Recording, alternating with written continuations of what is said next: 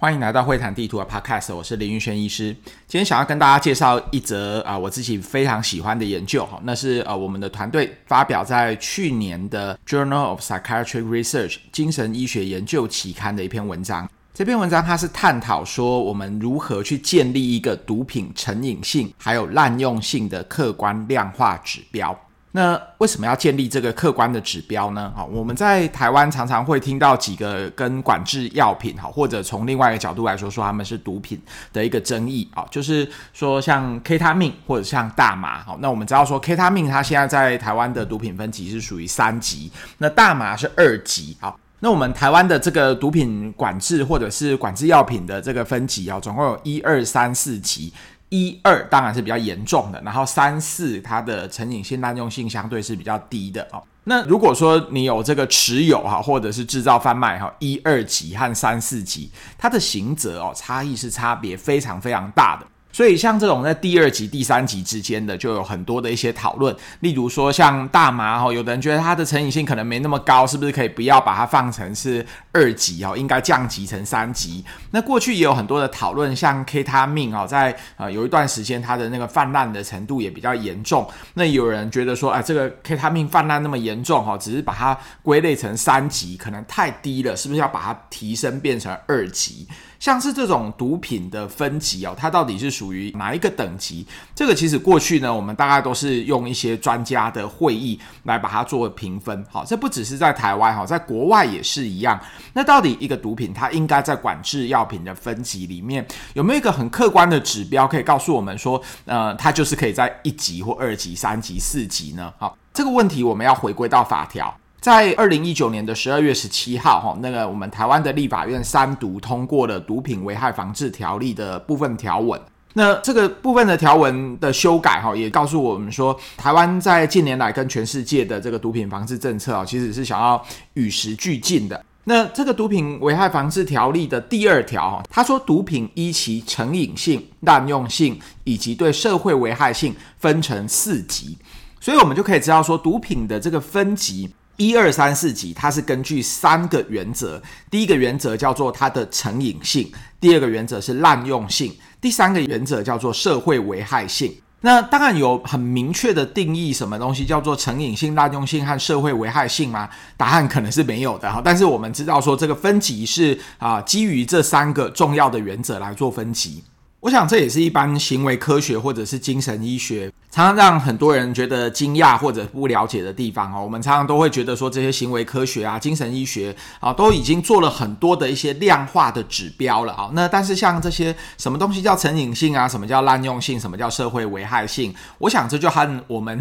精神医学常常讨论的啊，像是忧郁症，好，什么叫做忧郁的心情，好，那很难去把它做一个量化一样。这永远是我们在做行为科学或精神医学常常遇到的一个困难。谈到毒品的分级哦，应该就要提到二零零九年发表在《Lancet》有一个很重要的文章哦。那那篇文章其实它就是在讲说，这些专家他们如何去把所谓的管制药品、毒品哈，去把它做一些啊分级分类。好，那当然很多像支持说大麻是不是应该开放娱乐用大麻，或者是大麻合法化，或者是药用大麻的很多研究啊，他们都会根据二零零九年的《Lancet》那篇文章来讲说啊，这个大麻。它的那个危害性可能没有想象中的那么大。那 l a n c e 那篇文章，它的危害性是怎么定义出来的呢？答案也是他们召集了一群专家，那他们当然有用很好的信效度的方式啊，去给他们做一些评分和评选。我个人也是觉得说这篇文章蛮重要的，但是这篇文章虽然它把各种的像安非他命啦、海洛因啦、大麻，他们去把它做危害性的定量，好，但是这样的定量是不是完全来自于客观呢？答案我想可能不尽然哈，因为它虽然是用专家的方式，那有很良好的信效度去做评分，然而我觉得对于客观的理想，我觉得还有一个很大的距离。所以我们现在就是在想说，有没有可能是把所谓的成瘾性、滥用性、社会危害性啊，有一个完全利用客观的方式把它定义的方法。这是我们的这篇论文所要达成的一个目的，也就是希望说啊，未来有没有可能，我们就说啊，像是海洛因呐，哈，它的成瘾指数就是一点二，好，那安非他命的成瘾指数叫做零点八三啊，或者是摇头丸它的成瘾指数叫零点四八，那你就可以知道说，啊，这个海洛因的一点二是高于安非他命的零点八三，那零点八三跟摇头丸的零点四八，它又有一个蛮大的差距，好，那这是我们这篇文章希望能够谈。探讨的一个目标，我们怎么去定量所谓的成瘾性和滥用性呢？啊、我们在当时有一个很好的机会，知道说啊，警政署还有法务部，好、有开始释出这种开放的资料，讲到台湾过去十五年来的查缉毒品的资料库。这种毒品查器的资料库啊，其实像我们的食药署也都有月报还是季报哈，就讲说像是最近这段时间海洛因查器的多少的量，然后每天查器的量是如何。那像各位听众朋友如果有看最近的新闻，好像也有看到说我们台湾最近有查获一大批的那个海洛因。好，那查缉比较多的毒品或查缉比较少的毒品，是不是还可以进一步从里面得到一些讯息呢？从一个很简单的角度来想，如果说近年来我们查缉到的大麻或查缉到的安非他命越来越多，那是不是就代表说这些管制药品、这些毒品是越来越泛滥？这是一个很初步的想法，很初步的数据啊，就是你可以看说哪个毒品它有没有查缉越来越多，知道说它泛滥的程度是如何。那我们提到的在毒品危害防治条例的第二条哈，所谓的成瘾性、滥用性、社会危害性，那我在这里也就不卖关子了，好，我们觉得说其中的第一项成瘾性，第二项滥用性是可以用数学分析的方法，好，去把它做一些定量的。怎么去定义成瘾性和滥用性？这当然有我过去的一些研究上面的经验和基础。好，那还有我自己本身是学生理讯号分析的。好，那我们就觉得说，生理讯号分析可能可以从这些毒品的查气原始资料里面得到更多，比我们刚刚提到的只是看每个月哈哪一个毒品有增加，哪一个毒品有减少，这样子更多的资讯在里面。好，那毒品的成瘾性和滥用性怎么去定义呢？好，我们在这。这里面用了两个很特别的技术和方法，第一个技术叫做频谱分析，第二个技术叫做经验模态分解 （empirical mode decomposition）。好，经验模态分解。首先，我们先介绍如何用频谱分析去看一个毒品的成瘾性是如何啊。这个大家可以想象一下哈，我们怎么从台湾所有近十五年来，那每天可能有多少人被抓到这个贩毒啦、哈运输、制造、贩卖哈贩毒这样的一个情况，可以去知道一个毒品它的成瘾性呢？这时候我们就要回归探讨说，成瘾它的定义是什么啊？我们通常讲一个东西成瘾，哈，比如说我过去做的一些研究，什么网络成瘾啊、手机成瘾，很多人都会误解说一个物质、一个行为啊，你过量了，好，就叫它成瘾。事实上，成瘾不是过量去使用，就好像我们先前做的一些手机成瘾、网络成瘾的研究，我们都知道，手机还有网络是我们现在人不可或缺的一部分。所以，你如果用手机的时间或用网络的时间比较长，并不代表说你成瘾。成瘾回到精神病理学的核心定义，我们会说成瘾就是一个你没有办法控制自己、失去控制的一个状态。所以从毒品查缉资料里面，我们也不能够说哪一个毒品越来越多，好，那就说这个东西是它的成瘾性是比较强，而要回归到成瘾的定义，就是好像不能够去控制，叫做成瘾。怎么说？从毒品的查气资料里面可以知道一个毒品它的使用是失去控制的呢？这个用频谱分析可以得到一个答案。我们的频谱分析里面可以发现，哦，就是在查气的资料里面，如果我们把它去分解成说，看每天好被查气的那个数目，我们就会发现说，哎，这个被查气的啊某些的毒品，它好像有一些周期。有一些周期的意思，就好像说，呃，一个礼拜的某几天，好，那你可能就会发现说，哎，某个毒品被抓到的量会特别多。一个礼拜的某几天，某个毒品被抓到的量特别多，这又怎么对应到一个人的行为呢？好，我们可以知道，如果有一个毒品，我们一般会拿一个指标，就是海洛因哈，因为我们知道海洛因这个在已知的角度来说，海洛因的成瘾性是比较强的。好，那我们拿一个比较稍微弱一点的，好像是摇头丸，摇头丸我们一般会说是那种夜店里面的娱乐性的用药。好，那在国外的论文有时候甚至会把它区分叫做硬的哈，hard drug，或者是软性的。Soft drug 好，那 hard drug 就是像海洛因这种成瘾性比较高的，然后 soft drug 这就是比较娱乐性的使用。我们可以知道说，如果说用海洛因成瘾的那些人哈，你一旦施打了海洛因，几乎就停不下来，可能每天都需要施打海洛因。那如果是比较这种娱乐性的用药，像是这个摇头丸呐，或者有些 K 他命，他可能就是周末哈，有的时候去夜店的时候，他会偶尔用一下。那说不用也可以不用。那一般 hard drug 像是海洛因成瘾的人，他可能如果说用了海洛因，他就停不下来，他每天就需要去使用。所以如果说从这样的一个行为对应到毒品的查缉资料来说，我们就可以发现，某些的毒品它就是固定的时间，不管你的警力是怎么分布，好，你就总是会抓到这些毒品。那我们现在的人类社会里面有一个特征，就是我们几乎都有七天为一个周期的行为活动的波动。好，比如说我们礼拜一到礼拜五都是上班时间，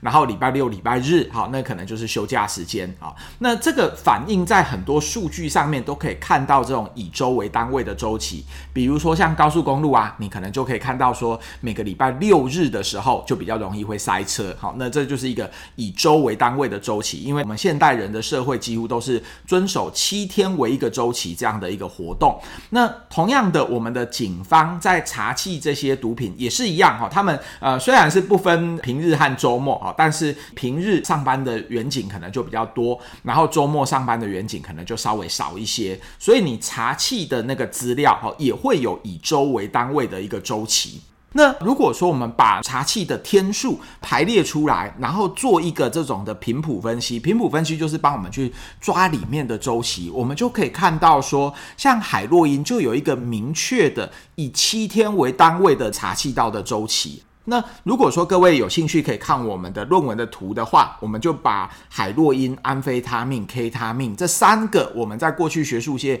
讨论说成瘾性等级不同，海洛因可能最强，次之是安非他命，然后再更弱一点的可能是 K 他命。哈，那它的这个七天为单位的周期，我们就可以看到海洛因它在七天的这个频谱就是比较强的，那安非他命就稍微弱一点，然后 K 他命呢啊，它可能就更弱。哈。这个频谱的强度呢，是有别于说它的茶气的量。像我们都知道说，安非他命其实在台湾被查气到的量哦，是远高于海洛因的。但是你不能说它的查气量远高于海洛因，就说它的成瘾性比较高。反而是你要看它被查气的那个七天为单位的频谱的周期，才能去知道说它的成瘾性是高还是低。那七天为单位去抓它，就代表一个失控的状态。就是说，你如果每天都要用的话，那这个七天的周期就会越强，因为这七天是一个我们人类社会本来就会出现的周期。那如果说这个七天的周期比较弱的话，就代表说你被查到这种在七天为一个单位的查气的情况下，你是呈现一个比较随机的状态。好，那就好像一些娱乐用药，好，有的时候你可能有空去 pub 哈去狂欢一下，然后用了这个 K 他命或者是一个摇头丸。那如果说哎最近这个。你也知道说警察查气的风声比较紧，你可以说用就不用，用那你就自然而然不会被查气到。所以这样就代表说，其实你对它的依赖性，你对它的成瘾性是稍微比较弱一些的。那相反的，就像是海洛因啊，你如果说你每天一定要它，哈，非要它不可，那警方就很容易以七天为单位的周期，就可能会啊查气到你使用海洛因。所以简单做一个总结，就是这个成瘾性的指标，我们如何去定义呢？就是我们把查缉的时间要以天为单位，这样子把它排列出来，然后去把它做一个像是傅立叶转换，好，这样的频谱强度分析，我们就可以看到说，去定量一个七天查缉的周期。啊，用数学的角度来说，这个七天的频谱里面，它的振幅好是有多强？那这当然要经过很多的一些数学的运算。那就像我一开始跟大家提到的，我们算出来海洛因它的这个频谱强度是一点二，那安非他命是零点八三，然后摇头丸是零点四八，好，就可以这样子依序把它排列出来。如果说以台湾五种最常被查缉的毒品来说，海洛因是排最高，就如刚刚所说的是一点多，好，然后接下来是安非他命，接下来是大麻，大麻和摇头丸和 K 他命就是差不多，好，所以从这个角度来说，哎，好像可以去佐证说，以成瘾性来讲，海洛因和安非他命可能是比较高的等级，你把它说是一级、二级，这可能是合理的。那如果从这个角度来说，大麻它的成瘾性可能会和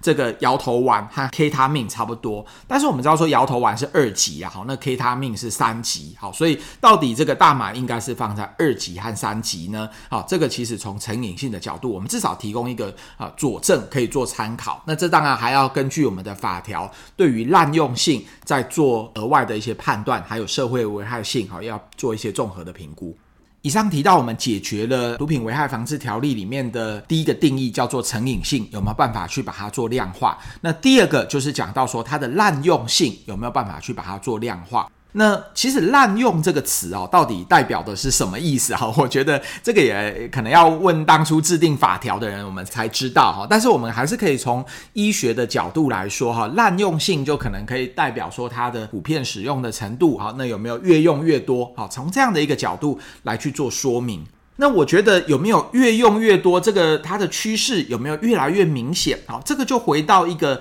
也算是蛮生理讯号或者是数学要探讨的一个问题，就是什么东西叫做它的趋势？好，或者是有没有越来越多？举个例子来说，好了，如果说探讨说像台湾的海洛因的使用，我们就知道说台湾的那个海洛因使用大概就是在二零零四年，大概是 SARS 之后哈，有一个突然出现的一个高峰哈。当初的发现其实也是因为很多的啊历史社会的背景，像二零零四年就是台湾在那个 SARS 二零零三年之后啊，那个感染科的医师有越来越多，然后二零零三零四年的时候，他们又发现说台湾的啊 HIV 的感染哈，艾滋病患哈，怎么突然哎越来越增加，而且后来他们还发现了这个艾滋病患的增加，刚好也是因为台湾的感染科医师越来越多，从感染医学的角度仔细去探究，发现哎这些感染艾滋病的患者。他们绝大多数都是共用针头。那共用针头一个很常见的药物滥用，就是海洛因的共用针头。好，那啊、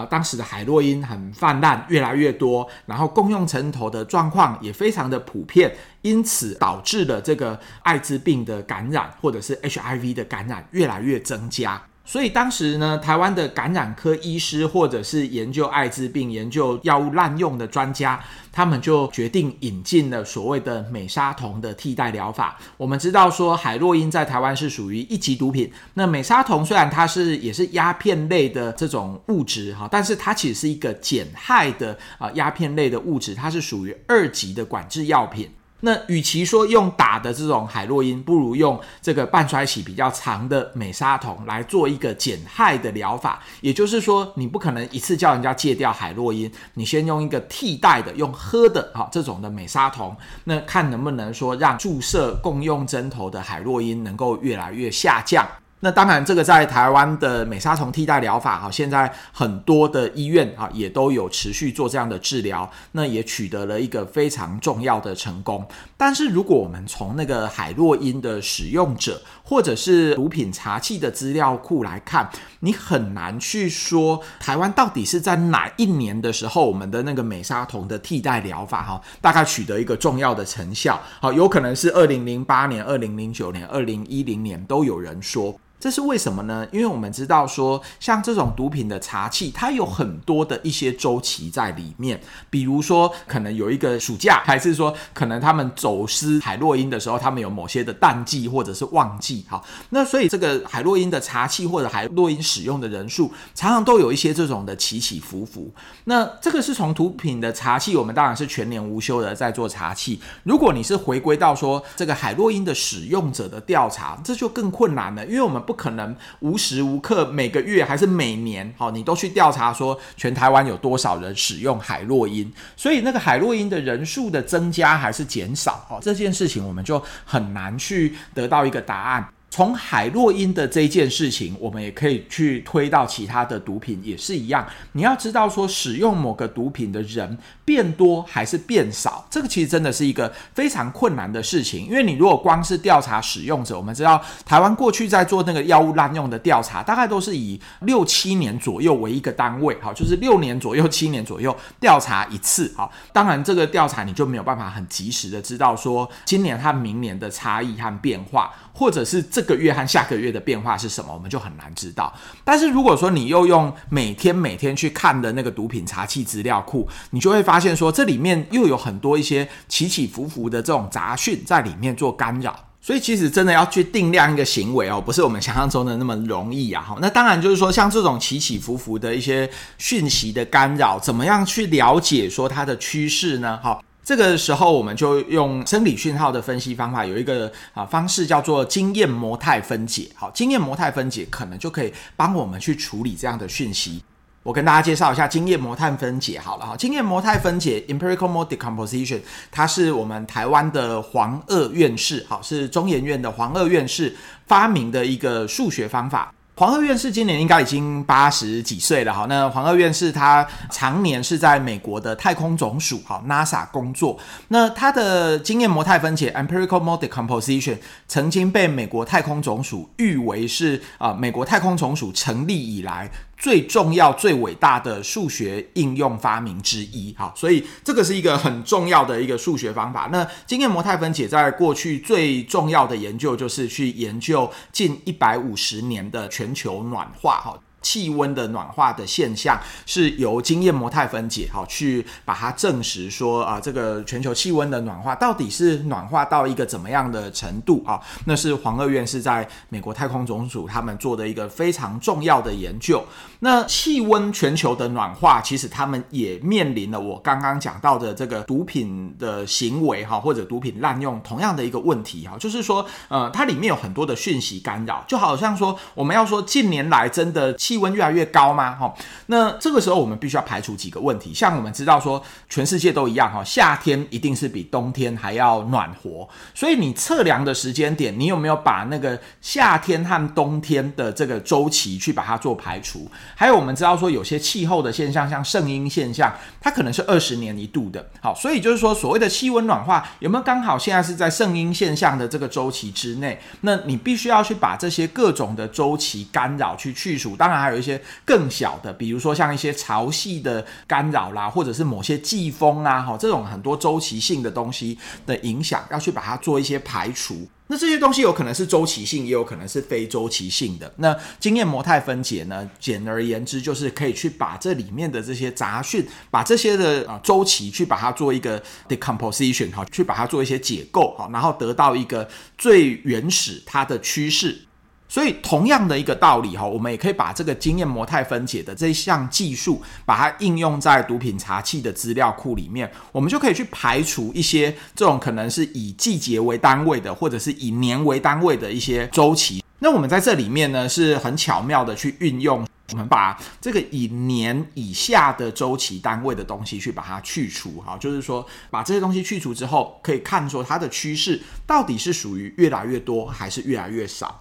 以刚刚的海洛因的例子哈，我们就得到了一个答案。我们就把这些很复杂的一些周期波，用经验模态分解去把它做拆解、排除之后呢，我们就明确的可以看到，海洛因确实就如我刚刚所说的，好，在二零零四年的时候，它的滥用性越来越高。然后呢，大概是在二零零九年的时候，这个滥用性的指标就逐渐的下降了。那所以，我们就可以很精准的去看，说到底是哪一年有影响到这个海洛因的滥用性越来越高，还是越来越低的一些趋势。我们同时也可以看到，就是说安非他命还有大麻，哈，安非他命大概就是在二零一零年之后，它的滥用性的指标是呈现越来越高。那大麻则是在二零一六一七年左右的时候越来越高。其他像是 K 他命或者是摇头丸，则是有一些起起伏伏的。这个滥用性的指标，它有两个功能。第一个功能是它可以如我所说的排除一些可能会干扰我们判断的一些杂讯。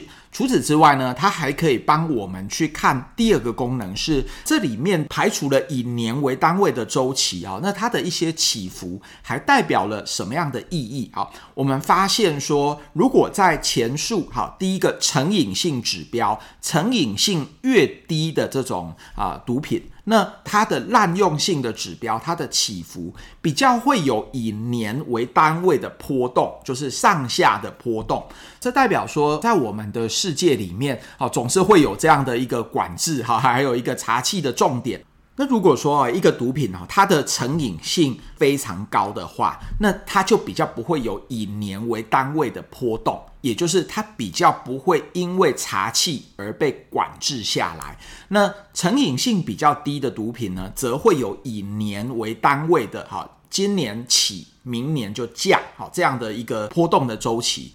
如果说一个成瘾性比较低的毒品，它则会有今年升高，明年下降，这样以两年为一个单位的一个起伏的周期，所以它还可以用来做成瘾性的一个佐证。那也可以把这样的成瘾性和滥用性把它综合起来。简单来说呢，如果今天有一个毒品，它的成瘾性很高，然后滥用性也很高，那这个时候我们可能就要采取一些像减害的措施，比如像是在二零零四年左右的海洛因，啊，你可能就要给它采取一些不是警方或者是用法律手段的措施，就是你不是去把它抓起来关起来勒戒，而可能要采用比较医疗的方法，像是美沙酮的替代疗法。好，那因为像海洛因，它就是一个非常明显的例子，它完全没有这个今年起明年就落的这样的一个周期哈，而它的起和落完全就是跟台湾引进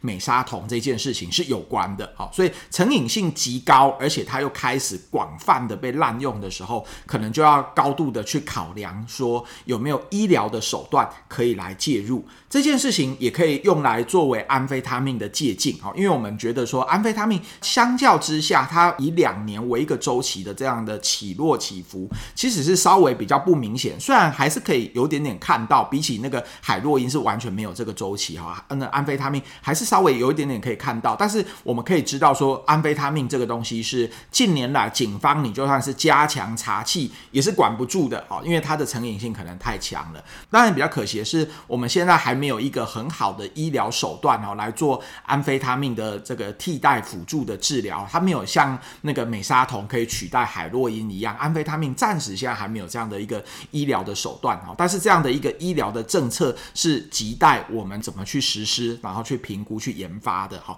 可能没有办法完全单靠用查缉、用法律的手段去把它控制下来。相反的，如果说有些东西它的成瘾性是比较弱哈，然后它的滥用性突然增加或减少的话，我们认为说它其实是比较有机会是可以采取用警方加强去查缉啦、管制的手段，好让它降下来的，因为它就有一个很重要的证据是说这个东西它的成瘾性比较低嘛，好在频谱分析里面你就知道它的成瘾性比较低，然后从滥用性的这个年周期来看，它也是有证据是说啊、是可以管得住的，好，就是说当它有起的时候，警方你一定会加强查缉，它自然下一年它就会降下来。那这个道理适用于大麻，哈，就是说大麻如果说它有越来越多人滥用，越来越多人成瘾的现象，从我们台湾的这十五年的毒品查缉资料库的数据来说，它应该是可以透过法律或者是警力部署的手段，是可以把它管制下来的。好，那同样的道理就是是 K 他命和摇头丸也是一样哦。这种娱乐性的用药，我们发现说，呃，或许它的医疗的角色也是有，但是如果是要作为一个毒品管制的公共卫生的政策来说，或许是从法律或者是警力的手段，就是可以来去解决的。我想药物滥用的问题哦，其实是一个跨领域大家都需要去解决的哈，它横跨了可能法律。或者是警政系统。或者是医疗，那我们当然从医疗的角度来说，我们都知道成瘾它可能是一个属于大脑的疾病。有时候我们都会认为说，呃，成瘾如果把它视为是一个疾病的话，可能都要用医疗的手段来去解决。然而，我相信这件事情它应该不是一个二分法哦，就是说所有的药物滥用都把它归类成是一种像大脑的疾病吗？那有没有可能有些东西还是一样，我们是用法律的手段来去解决呢？我们知道说，在全世界都一一样哈，我们的食物上。面对于一个药物滥用者，我们同时可能会视他是一个法律上面的犯人，那也有可能是医疗上面的一个病人。那至于说法律的比重要多重，或者是医疗的比重应该要多重，那这个其实可能要依据我们刚刚所讨论的滥用的物质它的成瘾性和滥用性来去把它做一个定量。就如刚刚所说的，像海洛因或者是安非他命，我们就可以明确的看到这种属于成瘾性和滥用性比较高的，好，那过去也有成功经验的，我们就可以看到说，医疗化的角度可能比较能够解决问题，而从法律的角度，可能比较没有办法去解决这个问题。但是相对的，像大麻或者是 K 他命或者是摇头丸，好，它可能就是比较可以用法律或者是警政的手段来去做解决的。好，那当然就是说在治疗的时候，我们还是。回归到医疗的本位，但是如果说从整个看待药物滥用的公共卫生或者是国家政策的角度，我们认为说，其实呃法律或者是警政系统，他们还是有他们很重要的一些角色。以上的这个研究啊，其实我们在完成了这项研究的时候啊，我们有受邀到法务部哈去做了一个演讲哈，跟法务部的非常多法官哈跟他们做报告。那也非常感谢说，其实在完成这个研究的过程中哈，我们也跑了几趟警政署，还有法务部哈，警政署和法务部其实都帮了我们非常多的忙。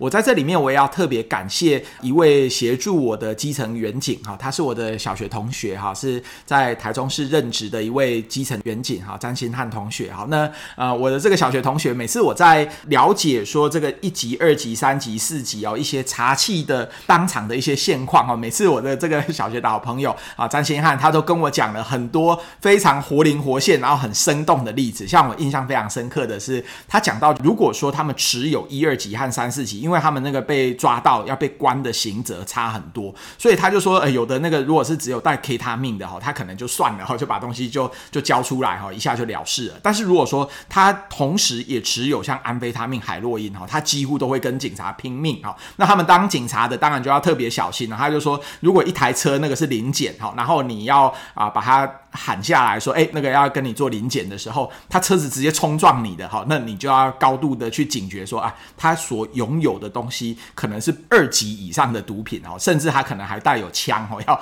要护卫这些呃二级以上的东西哦，因为如果不跟警察拼命哦，他们一被抓去关哦，一次可能就要关个七年还是七年以上哦，这对他们来说是非常麻烦的一件事情。虽然在做这个研究的过程，我们是跟法务部警政署要这种国家级的大数据和大资料，在做这个研究的过程，也让我有一个很特别的体验，是能够跟基层的员警去了解他们的一些点点滴滴。哈，我刚刚讲的只是其中的一个故事哈，其实在整个论文写作的同时啊，我都非常高度的去参考，然后询问这些基层员警他们在查缉的一些现况。